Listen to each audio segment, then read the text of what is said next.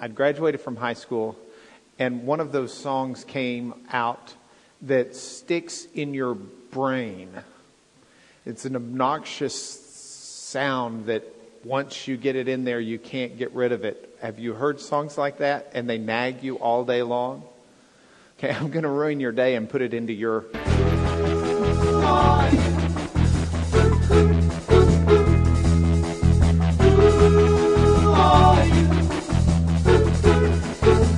More time, get it in your brain. Now let it kind of fade out.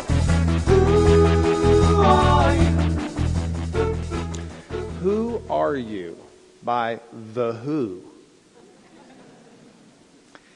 It came out in 1978. Uh, I don't know exactly what they were thinking of when they wrote the song. Um, I'm not sure they knew what they were thinking of when they wrote the song.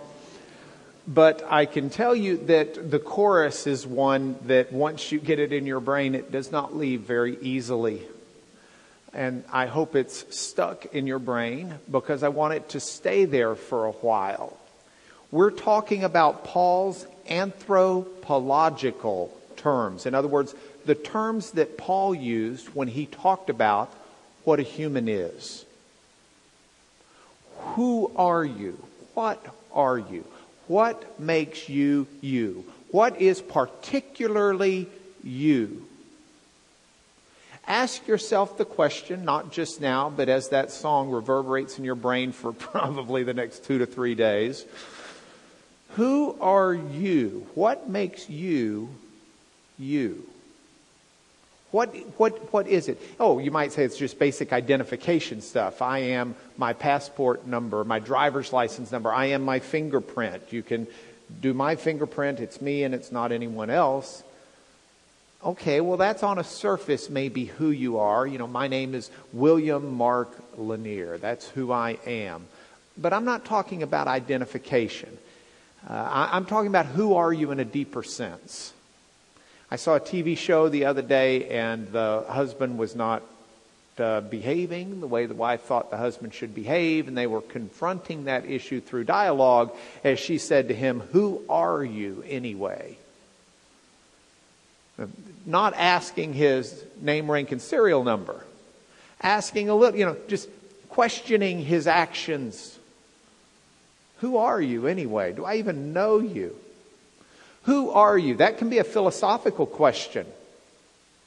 The philosophers, there's a, a, an area of philosophy of personal identity, trying to identify what it means to be a person and, and who are you. You know, I ask myself that what makes Mark Lanier Mark Lanier? Is it my physical body?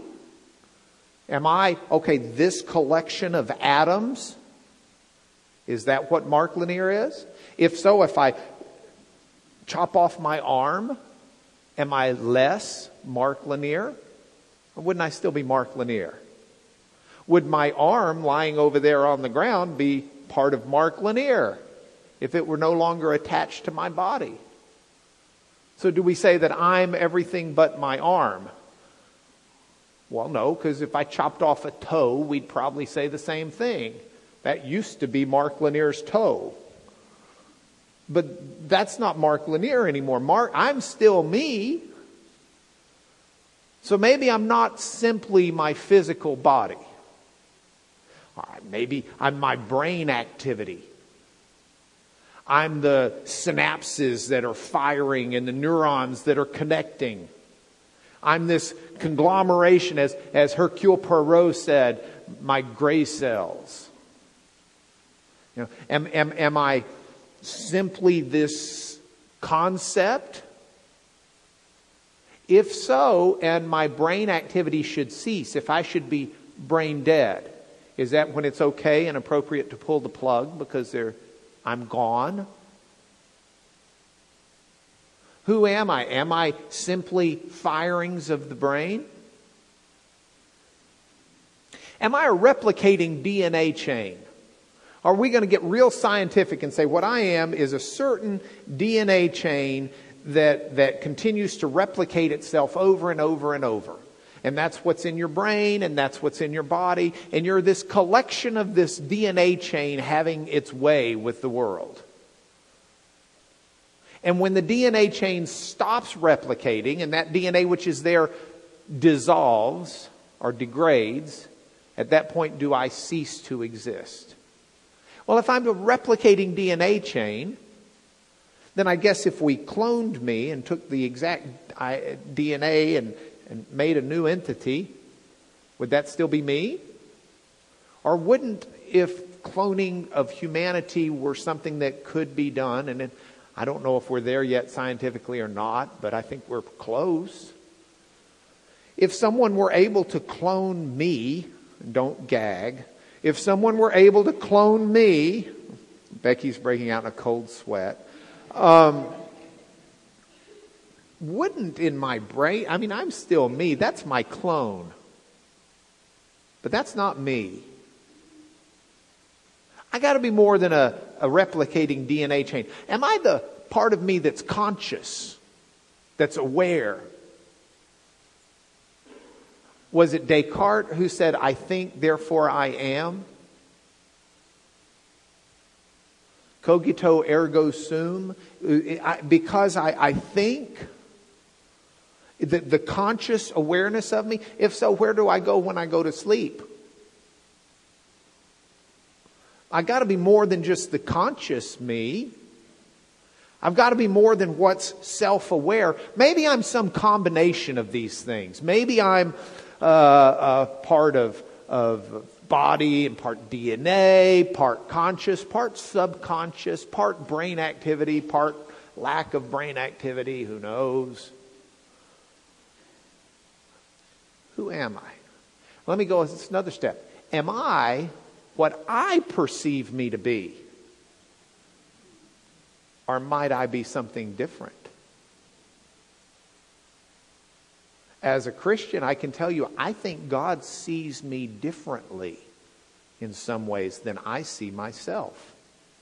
I see in a mirror dimly. So, am I who I perceive me to be? Or am I something more?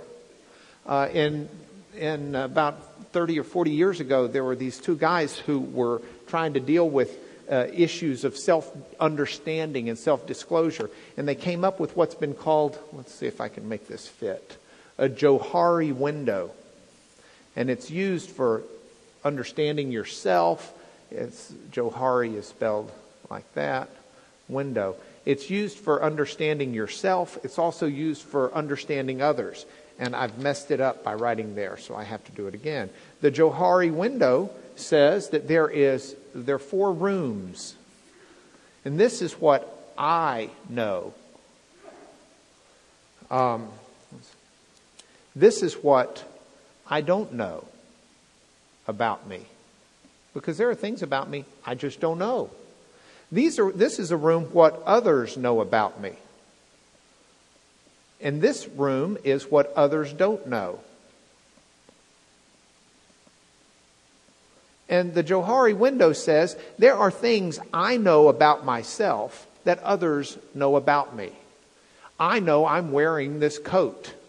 And if you're watching, you know that I'm wearing this coat. I know that I'm a lawyer. If you've listened to me much, you know that I am a lawyer. There are things that I know about myself that you know as well.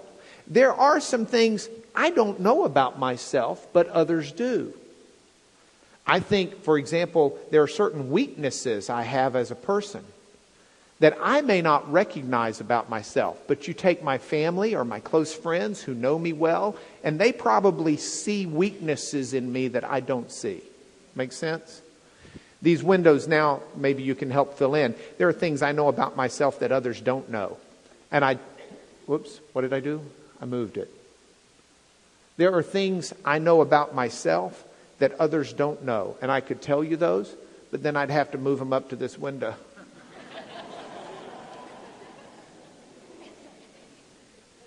there are things I don't know about myself that others don't know either. The unknown window, as it's called in the Johari window.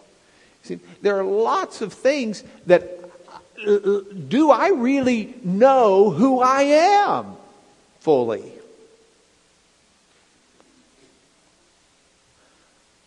All right, let's say I'm a person. Let me ask you this What's a person? When does someone become a person? Is it the moment the sperm enters the ovum? Does that make a person? Is it the moment the DNA chains, in, chains intertwine? Is it a moment of conscious awareness? What makes a person a person? An expanded version of who are you?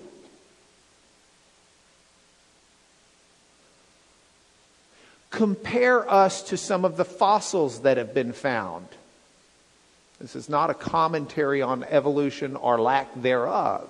I'm just saying what makes me a person as opposed to someone, whether in history or someone currently, who seems to have very close to my DNA structure but doesn't quite.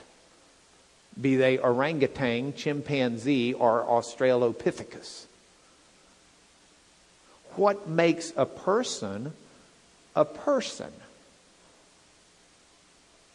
Do you see how this starts to become relevant? This becomes relevant on a lot of different levels. This becomes relevant on the issue of abortion. This becomes relevant on the issue of cloning. This becomes relevant on the issue of euthanasia or mercy killing. This becomes important on the issue of, of humanity. It becomes important on the issue within our church structure. Let me ask you this. We just finished Pastor's uh, a long series on the end times, which has got the resurrection kind of buzzing in some of our heads. Let me ask you this Does who we are make a difference in what God resurrects? There was a period in church history where the really big thing was to get the burial spot closest to the church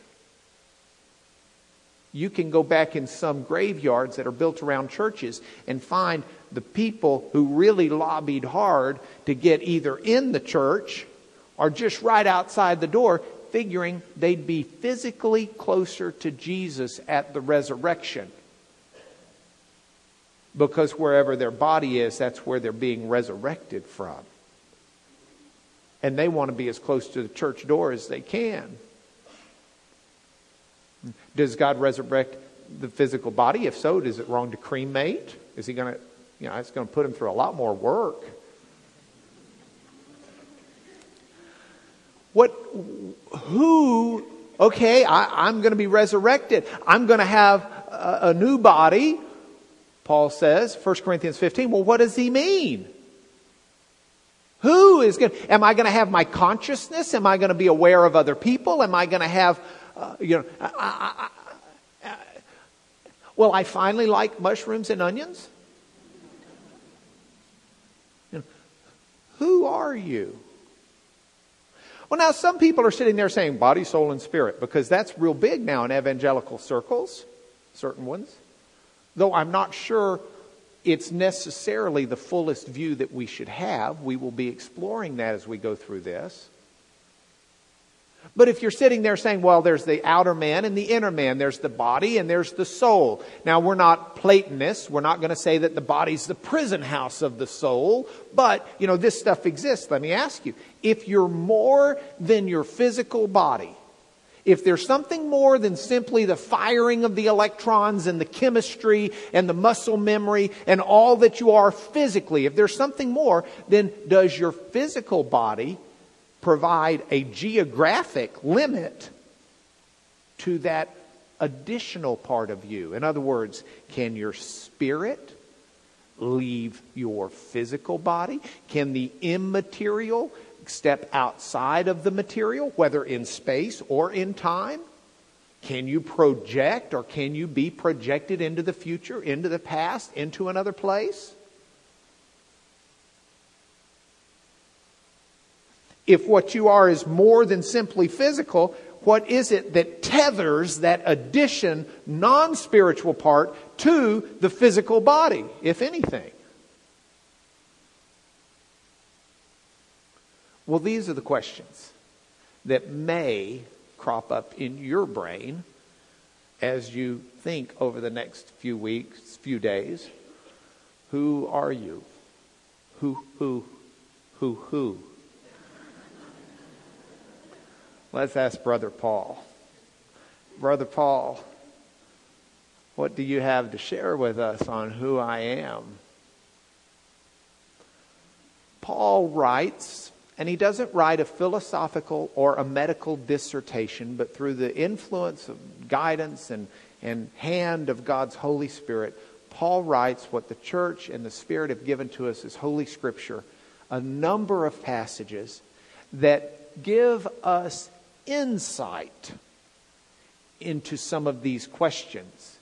Because these are passages where Paul speaks of different aspects of who we are as humans made in the image of God. And those are the words that we're going to be covering during the next segment of our Paul's theology class. These scholars call his anthropological terms. Anthropos being the Greek word for man. These are the terms Paul uses when he talks about what it is to be a human. What are the terms? He uses the word heart. That's the word we'll discuss this morning. He uses the word body, Greek, soma. And that's a word that we'll be covering in the weeks to come. He uses the word flesh, sarx. Flesh, for Paul, is different than body. I hope to be able to cover both of those terms in one week so we can see some of the distinction. But what does Paul mean when he talks about your flesh versus what Paul means when he talks about your body? When Paul says we're going to have a resurrection body. When Paul talks about the body of Christ using the same word, soma. You know, what does Paul mean as he deals with those terms? What does he mean by flesh? What does he mean by soul? Paul uses the Greek word psyche, which means soul. What does he mean when he writes of your soul? What does he mean when he writes of your pneuma, of your spirit, of your breath? Because Paul will write of that also. Paul will write about your mind, your nous in the Greek. What does he mean when he writes about your mind? It's interesting, as we'll see in a little bit, the Old Testament has a, there's a Hebrew word, lave, which means heart. It's the way it's generally translated. But when the Greek translators of the Old Testament, who preceded Paul by a hundred years or so, they took that Hebrew word and used multiple Greek words for it. And Paul does the same. Paul talks about your mind different than he talks about your heart. And we'll discuss what he means by that. What about conscience? That's a word Paul seems to be borrowing from the Greeks. He talks about your conscience, the importance of a clear conscience and a good conscience. And what, what is that? What does it mean to us? Paul uses these phrases for the inner man and the outer man. And so these are all wonderful terms that are rich in meaning, that it's important for us to learn, and it's fun for us to study because they really help us understand and answer those questions relevant to who are you? Who, who, who, who. Um, now, so you want to study this, maybe. Let me give you some ideas on how to do it. I can think of three good ways to go about studying this. One is just go through each scripture. Just say, okay, I'm going to find a good concordance that lists all the words in the Bible, and I'm going to see every time the word heart is used by Paul, and I'm just going to write them down on a column, and I'm going to study those passages, and I'm going to come to some good conclusions. I'm going to find every time Paul uses the word mind, I'm going to write them down, da da da da da. Okay, that's going to be a lot of work. Be very rewarding, be very fruitful. I would encourage you to do it, but it's one option. Here's a second option. There are some really good books where scholars have done option one. And you can go read some of those books. Now, those books come from people all over the, the map on religious thought and theology. Uh, uh, one of the first guys to do this was a fellow named Rudolf Bultmann, who, who was a Lutheran scholar in Germany.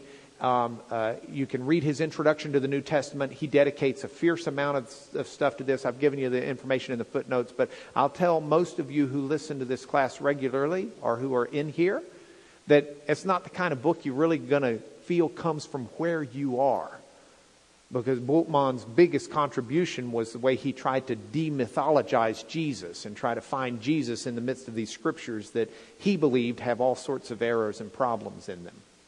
So he's not the kind of source you really want to go to until you're very clear you understand where he's coming from as you try to read it. But there's a book by a fellow named Stacey that I think everybody in this class would love. You can buy a used copy somewhere, maybe. There's a book, David Stacey. I've got the site down there. He dedicates a chapter to each one of these terms. There's a book by a fellow named Robert Jewett uh, called Paul's Anthropological Terms that, that's a good, thorough book. It's a hard, difficult read, I'll warn you, but it's 400 pages of good material. You can study those books as an option to doing it. Not as good as option one, but an option. And then there's a third way. Come to class. Because I'll try and do one and two and give you the Reader's Digest version each Sunday morning.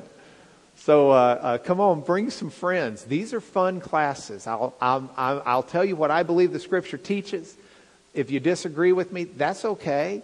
You may be right, I may be wrong. I'm just telling you where my studies have led me. And I'll try to give you a good handout that's got some good citations, but it's a good chance. These will make wonderful Sunday afternoon discussion points or discussion points at work.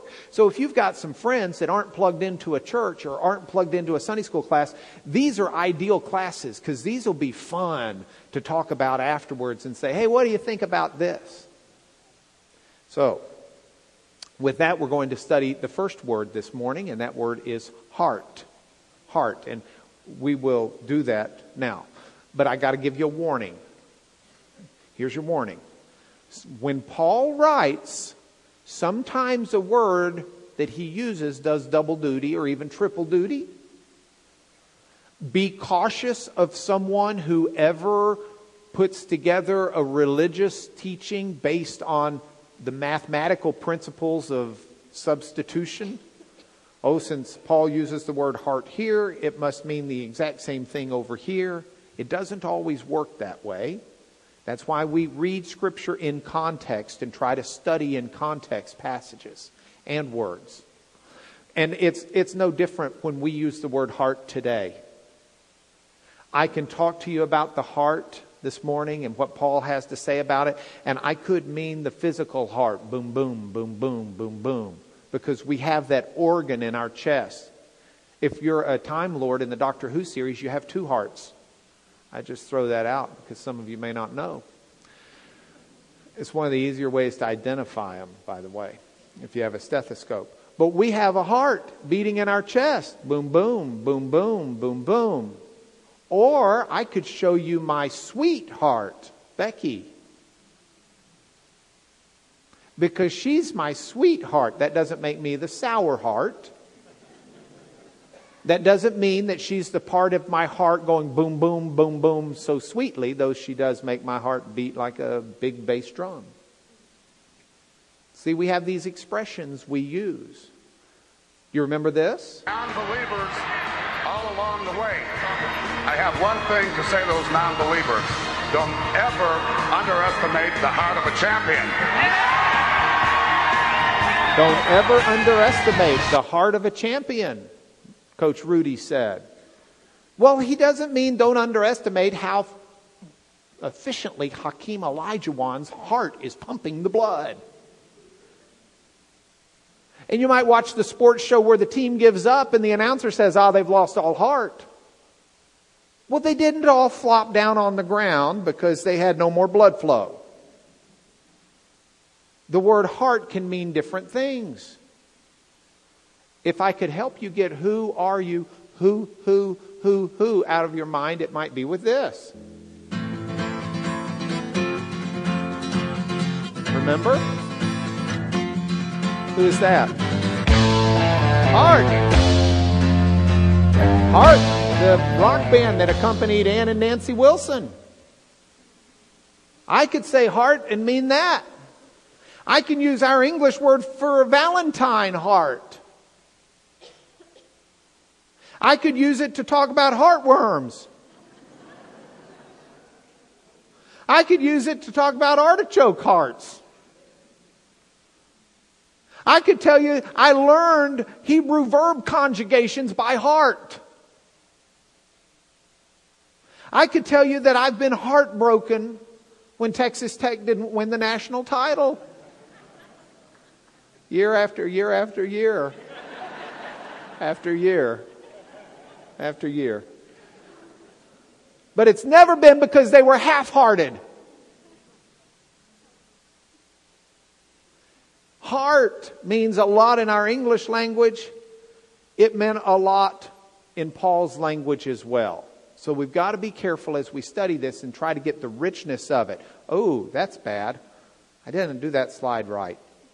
We're getting to the heart of the matter here for the word. Heart, our English word. We have the Old Norse word, harta. I guess. I don't know how they said it. That's how it's spelled. Harta.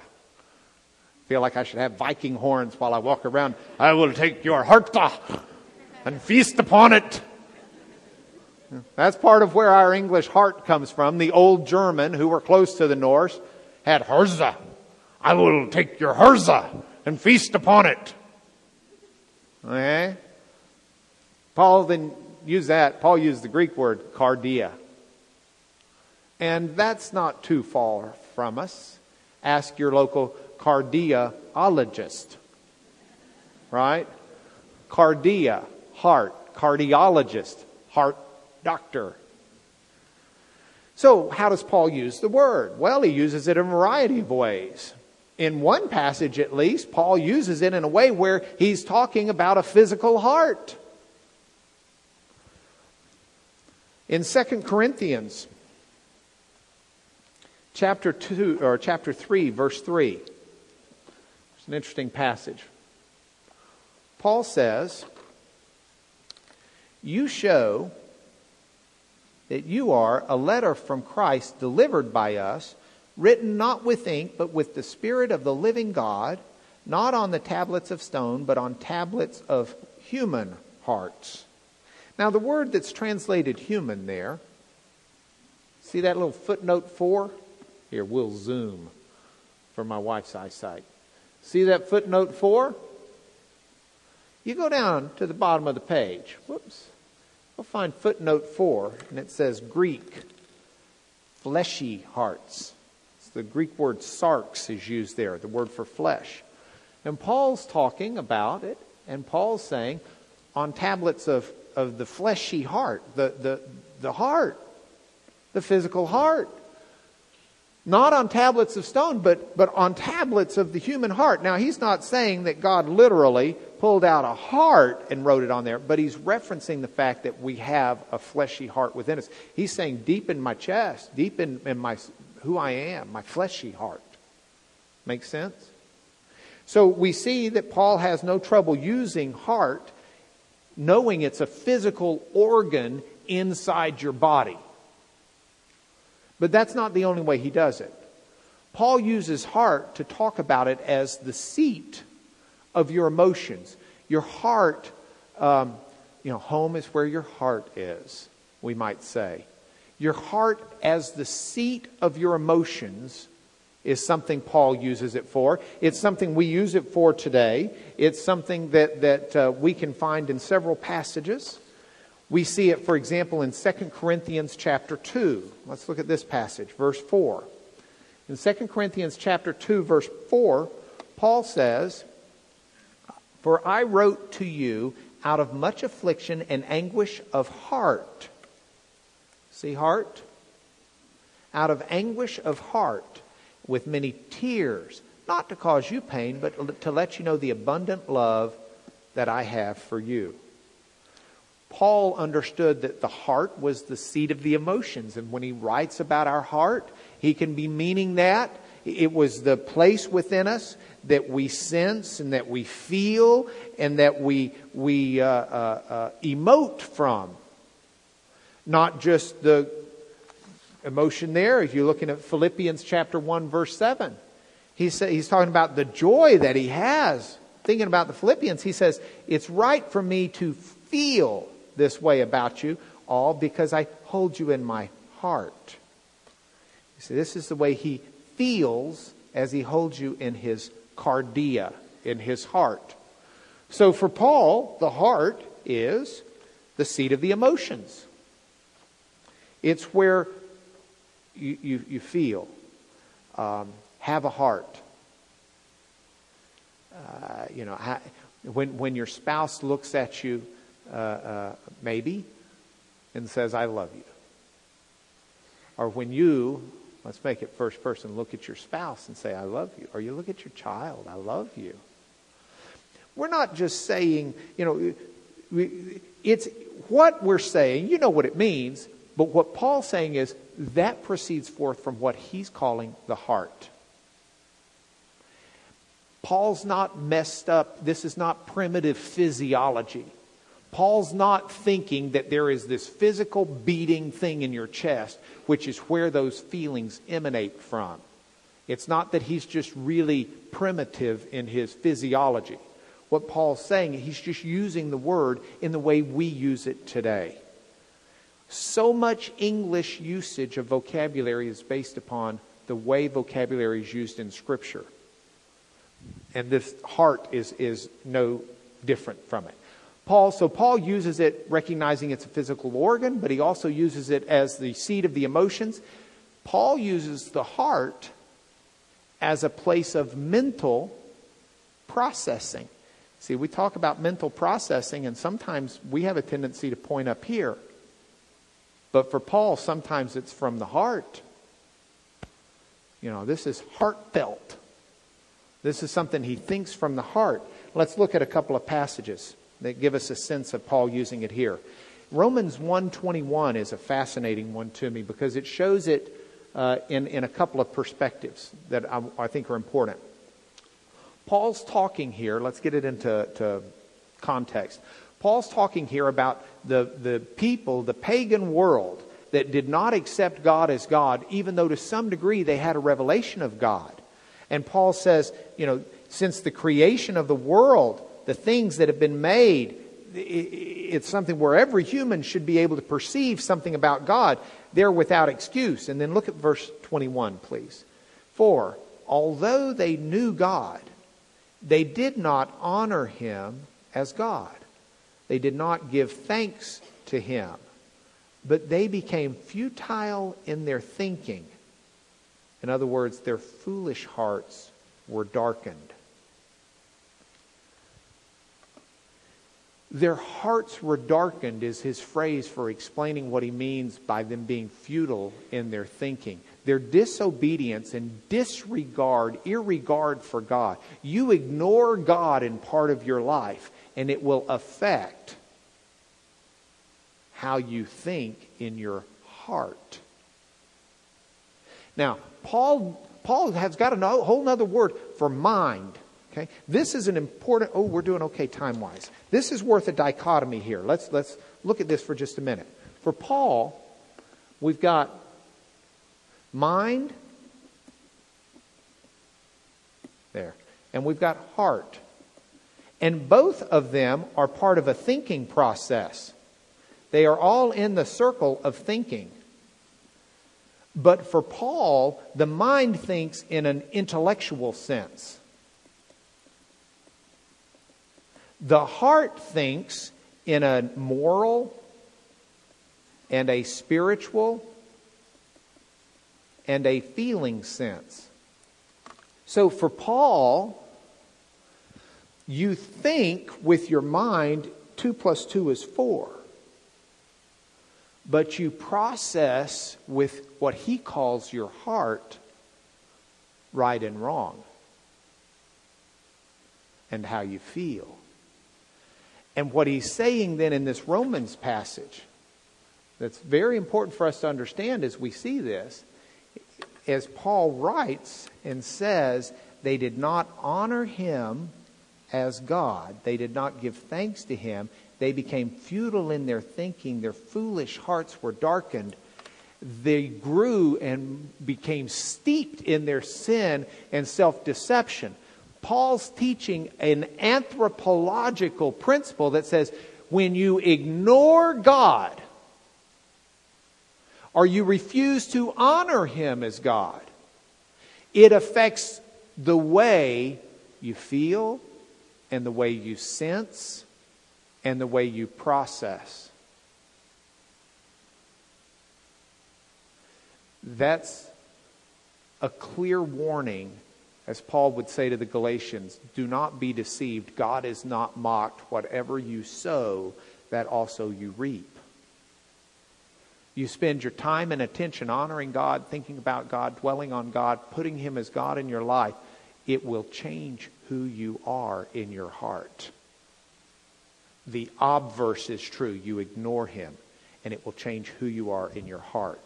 This is greater understanding now of a prayer we've referenced in this class before in Ephesians 1:18. Paul's praying for the Ephesians and he says, "Because I've heard of your faith in the Lord Jesus, your love towards all the saints, I don't cease to give thanks for you, remembering you in my prayers, that the God of our Lord Jesus Christ, the Father of glory, may give you a spirit, and we're going to look at this again when we get to the word spirit, of wisdom and of revelation in the knowledge of Him. What kind of knowledge? Intellectual? No. Having the eyes of your hearts enlightened. Paul's praying that they, their knowledge of Jesus not be factual data points, but that it be a transforming value system that it changed their heart. Does that make sense? So for Paul, the heart can be a place of mental processing. For Paul, the heart is a place of volition. It's will. It's your where your willpower is. It's where your deciding factors can be on places that aren't simply intellectual. Oh, it may be an intellectual decision on the mathematical question 9 minus 5 equals what? But the decision making that counts comes from the heart because it's more than simply mental processing. You don't convince someone to put God in their life simply by mentally making it a, compelling argument. It's got to reach down and touch into to the heart, as Paul would say. So we see this, for example, in uh, 1 Corinthians 4, verse 5. Look at the way Paul uses it here. He says, um, Do not pronounce judgment before the time, before the Lord comes, who will bring to light the things now hidden in darkness and will disclose the purposes of the heart the purposes of the heart tells us that the heart is the source of, of uh, volition. It's, it's, it's where you are. It's your, your willpower. It's, it's, look at Paul in Romans 7. Uh, not Romans 7. Where did I pull the Romans from? This is 2 Corinthians. I'm sorry, 9, verse 7. 2 Corinthians 9, verse 7. Each one must give as he has made up his mind. Uh oh. Did you know that that word translated there, mind, is the Greek word? Let's give us some room here. Kardia. That's heart. Because the heart is the place of volition and will. But the translators don't want to get you goofed up. So they use the word mind. That's also one of the reasons if you're really going to do a word study, it helps to do it in the original language. Sometimes they mess with you a little bit just to make you buy more books. Each one must give as he has made up his mind. Look, this gives us the clue. Not reluctantly or under compulsion, for God loves a cheerful giver. See, Paul's saying you give out of the heart. It's a volition, it's a will, it's a mental processing either, even, but it's out of the heart. He wants a cheerful giver. So it's not as you've made up your mind in a mathematical conscious decision. Paul's saying, from your heart is the way you give. Does that make sense? Let's take it a step further because we're going to see that Paul says the heart is not only a place of volition and will, but the heart's the place where you decide to receive or reject God. Passage of Scripture, Romans 10 9 and 10. Let's see what it says. Romans 10 9 and 10.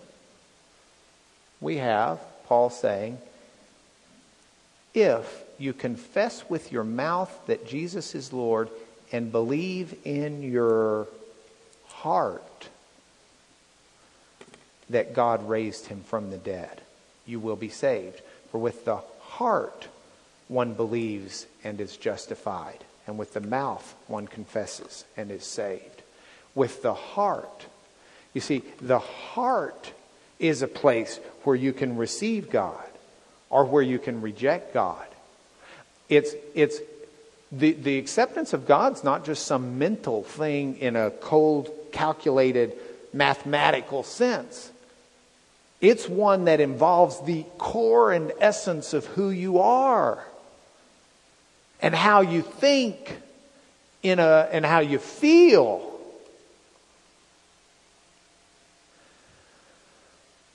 For Paul, an inward place of life is what the heart is. It's a good word for us to start with our study because it's truly an inward place of life. I'm going to put up Romans 2. How am I doing time wise? I'm going to go quickly here. You can read it better in the lesson. No one is a Jew who's merely one outwardly, nor is circumcision outward and physical. A Jew is one inwardly, and circumcision is a matter of the heart by the Spirit, not by the letter. The heart is the inward essence here. So if we go back and we ask the question, Who are you? Part of who you are, Paul would say, is the heart. A lot of scholars, and I've set out a number of them in the lesson, say that the heart for Paul, the closest we're going to come to it is, in essence, that thought process within us of who we really feel we are. That real part of us. Don't subjugate it and try to place it physiologically in your body, except that you are a person and I am a person who has a heart in Paul's sense. And by that, he means we have a place where we can make moral judgments, where we can make feelings, where we can make decisions and value judgments. And we truly have an ability to make those decisions and make those judgments. We're not simply chemical soup that has no willpower or volition or ability to change the world or ourselves. We're people who have a heart and in that sense can make decisions, can decide to go left or right. It's not predetermined off of our environment and DNA. There's something within us that allows us to be autonomous in that regard to some degree. So, where does that leave us as we're getting our toes wet this Sunday? Points for home. Paul writes to the Ephesians that he wants Christ to dwell in their hearts through faith. Now, think about that for a moment as we head home. If the heart is the essence of who you are, in one sense of Paul's writing, Paul wants Christ to dwell in your heart. Paul says Christ should be part of your decision making should be part of your will, part of your volition, should be part of your value judgments, should be part of what you're thinking and how you're processing and how you're living. Let Christ invade who you are.